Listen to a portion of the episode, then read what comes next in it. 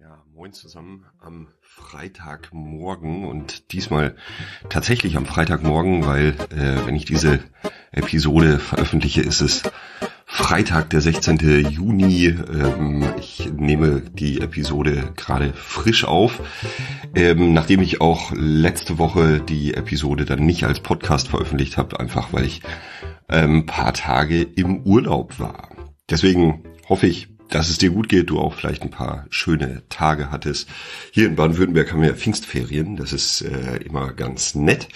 Aber ja, bevor ich dich dann mit meinen äh, privaten Dingen sozusagen vollquatsche, gehe ich mal in den Newsletter rein, den ich ja hier als Podcast veröffentliche. Und im Newsletter habe ich den Blog von Sebastian, Sebastian Ottmann, rausgegriffen, ähm, weil sich Sebastian mit den aus meiner Perspektive hochgradig relevanten Themen Wirkungsorientierung, Wirkungsanalyse, Evaluation, Datenanalyse und Datenkompetenz in der sozialen Arbeit äh, beschäftigt. Und ähm, ja, ich habe so ein bisschen diese Themen auf den Begriff der Wirkung reduziert. Finde ich einfach ein hochgradig wichtiges Thema.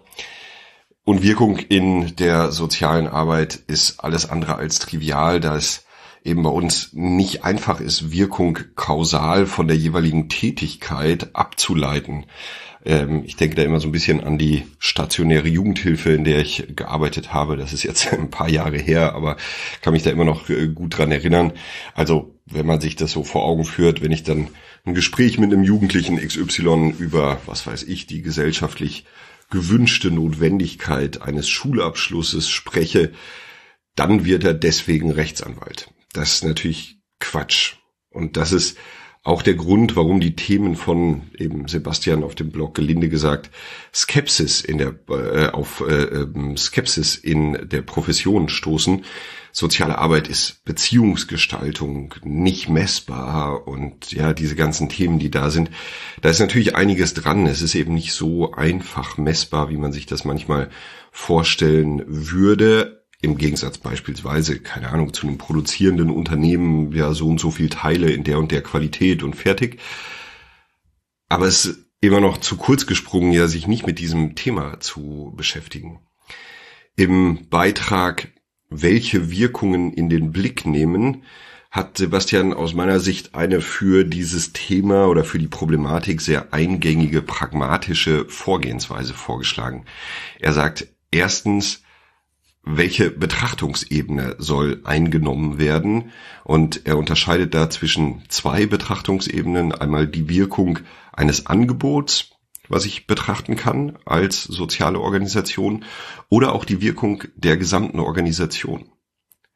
Der zweite Schritt ist dann, welche Wirkung soll betrachtet werden. Da kann, ähm, kann man unterscheiden zwischen dem Outcome oder dem Impact bezogen auf die jeweilige, äh, ähm, jeweilige Betrachtungsebene. Outcome bedeutet, okay, was ist das Ergebnis ja, des direkten oder der direkten Intervention, der, des, des Angebots beispielsweise. Und der Impact ist dann die Auswirkung auf beispielsweise die Gesellschaft. Und das dritte ist dann die Frage, wie kann ein wirkungsorientiertes Monitoring diesbezüglich gestaltet werden. Bei Punkt zwei plädiert Sebastian im ersten Schritt erstmal für die Betrachtung der Outcomes einer Leistung.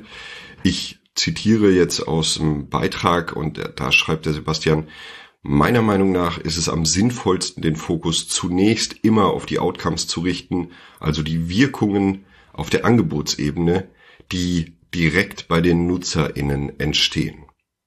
Er plädiert dann weiter dafür, ein Wirkmodell zu entwickeln, in dem festgehalten wird, mit welchen Outcomes und Impacts man rechnet, beziehungsweise welche man theoretisch mit dem Angebot erzielen möchte. Auch dazu habe ich im Newsletter einen Beitrag verlinkt, also was ist ein Wirkmodell und wie kann man so ein Wirkmodell entwickeln. Und das Ganze klingt bei näherer Betrachtung trotz einer relativ pragmatischen Herangehensweise immer noch ziemlich komplex ist aber in der sozialen Arbeit heute und zukünftig hochgradig relevant. Teilweise wird es ja sogar in den Gesetzen gefordert, die Wirkung nachzuweisen. Gerade BTHG hat es nochmal explizit aufgegriffen. Und entsprechend rückt heute und in Zukunft immer mehr die Effektivität sozialer Arbeit in den Vordergrund. Effektivität. Effektivität lässt sich als Verhältnis zwischen geplanten Sollwerten, also den Visionen und Zielen, ja, wo will ich eigentlich hin, was ist eigentlich mein Ziel, und den tatsächlich erreichten Ist-Werten definieren. Ich befasse mich mit diesem Thema ja nicht nur aus dieser übergreifenden Perspektive soziale Arbeit und was bedeutet Wirkung da, wohin wird sich das Ganze entwickeln, sondern auch, weil ich mir diese Fragen selber für meine kleine Organisation hier, für Idee Quadrat und meine Angebote immer wieder stelle. Wie effektiv bin ich eigentlich in meiner Arbeit? Was ist der mehr oder weniger geplante Sollwert? Also was ist Vision und Ziel meiner Arbeit? Und wie sehen dann die Ist-Werte aus? Ich habe meine Vision vor einigen Jahren mal formuliert, findest du auch auf dem Blog verlinkt, in dem ich, ja, da habe ich geschrieben als Vision, ich trage dazu bei, dass soziale Organisationen als Vorreiter der gesellschaftlichen Transformation ihren wirkungsvollen Beitrag für eine lebenswerte Gesellschaft nachhaltig leisten können. Für mich bedeutet die Vision in der Konsequenz, dass wir ganzheitlich und nachhaltig wirksame soziale Organisationen brauchen. Trotz aller Herausforderungen und den ganzen Fragestellungen Fachkräftemangel, Digitalisierung, KI aktuell und so weiter und so weiter.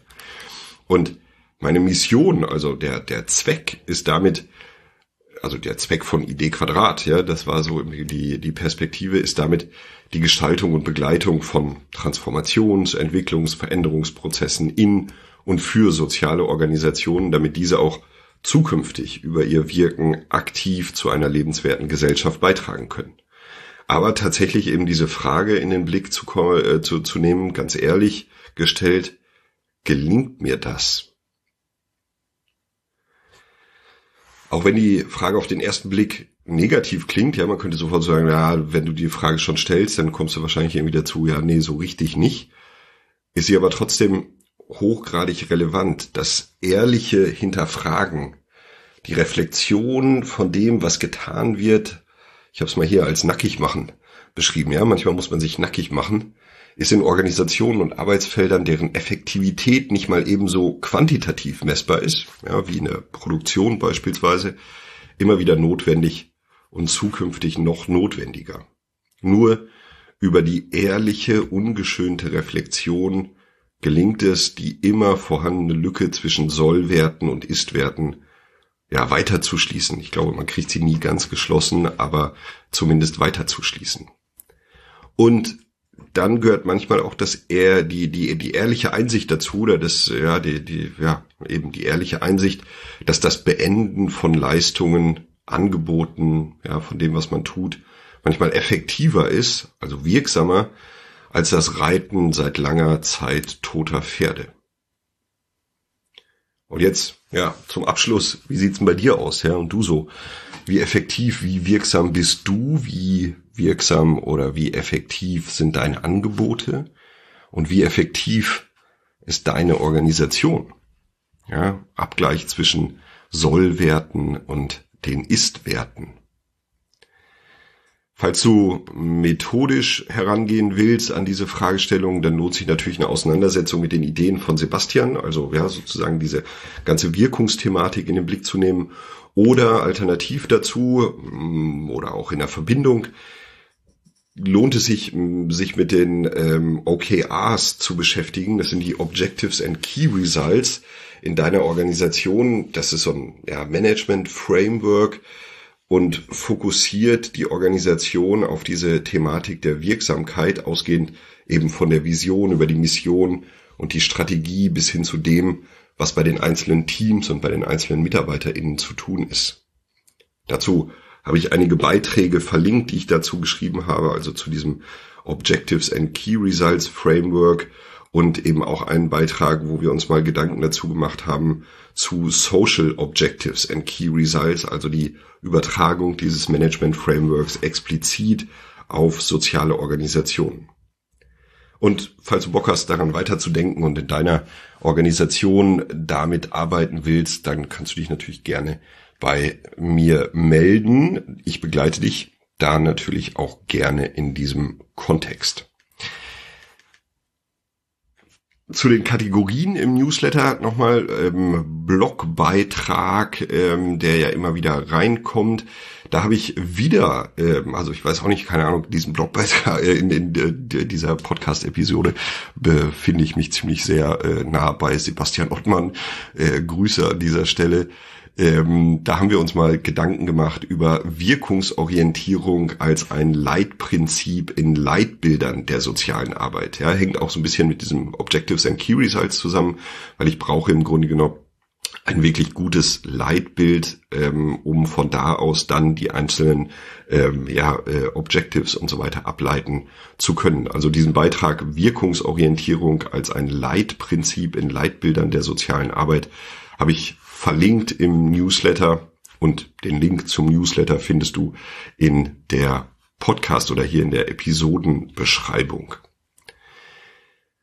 Stoff, auch wenn ich selbst hier nur die erste Auflage liegen habe, empfehle ich dir die zweite Auflage, die ist gerade ganz neu erschienen vom Buch Der Loop Approach, wie du deine Organisation von innen heraus transformierst von der Beratungsagentur, Beratungsfirma The Dive. Und meine drei Learnings aus diesem Buch, die will ich ja dir ja immer mitgeben. Einmal organisationale Veränderung endet nicht, also diese Schleifen der Veränderung kommen immer wieder und die nächste Schleife der Veränderung kommt bestimmt. Zweites Learning, man kann Bücher auch wie einen guten Workshop gestalten. Also es lohnt sich in dieses Buch reinzugucken, allein von der Gestaltung her und von dem Aufbau. Das machen die ziemlich cool. Und drittes Learning, wenn wir selbstbestimmter arbeiten wollen, also ja, selbst organisierte Teams und so weiter, braucht es neben der Veränderung der Strukturen hin zu mehr Selbstorganisation auch die Stärkung der je individuellen Selbstführungskompetenzen der Menschen im Team. Das als Buchempfehlung, der Loop Approach. Und ähm, ich habe gestern das vielleicht sozusagen als zweite äh, Buchempfehlung, auch wenn ich selber noch gar nicht reingeguckt habe, aber im Briefkasten gefunden. Ähm, ganz herzlichen Dank an der Stelle an den Verlag Franz Fahlen. Das Buch Haltung erweitern. Ich, wir alle gestalten Transformation von Martin Permantier.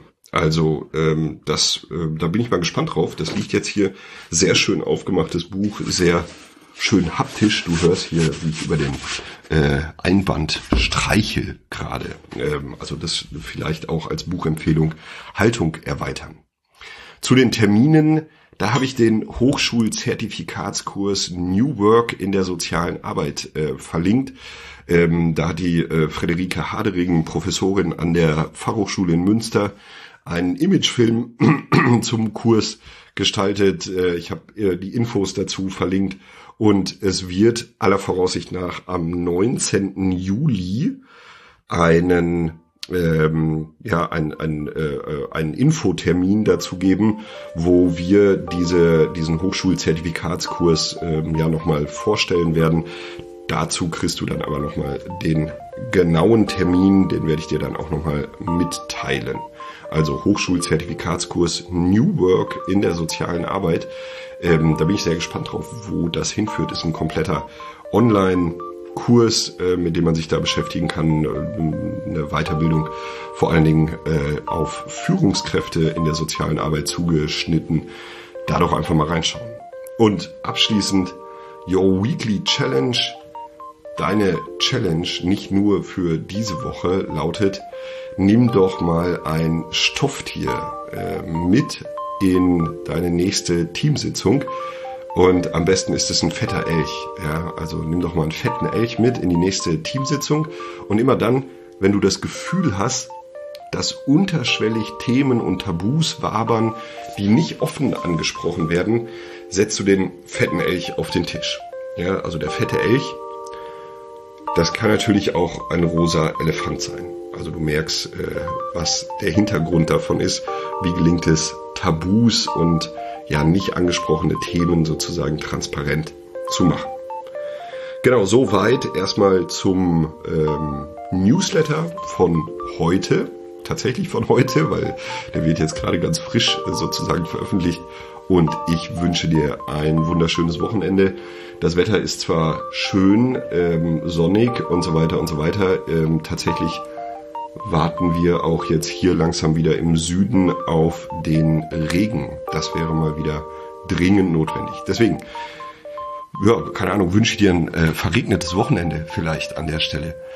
Danke und ciao, ciao.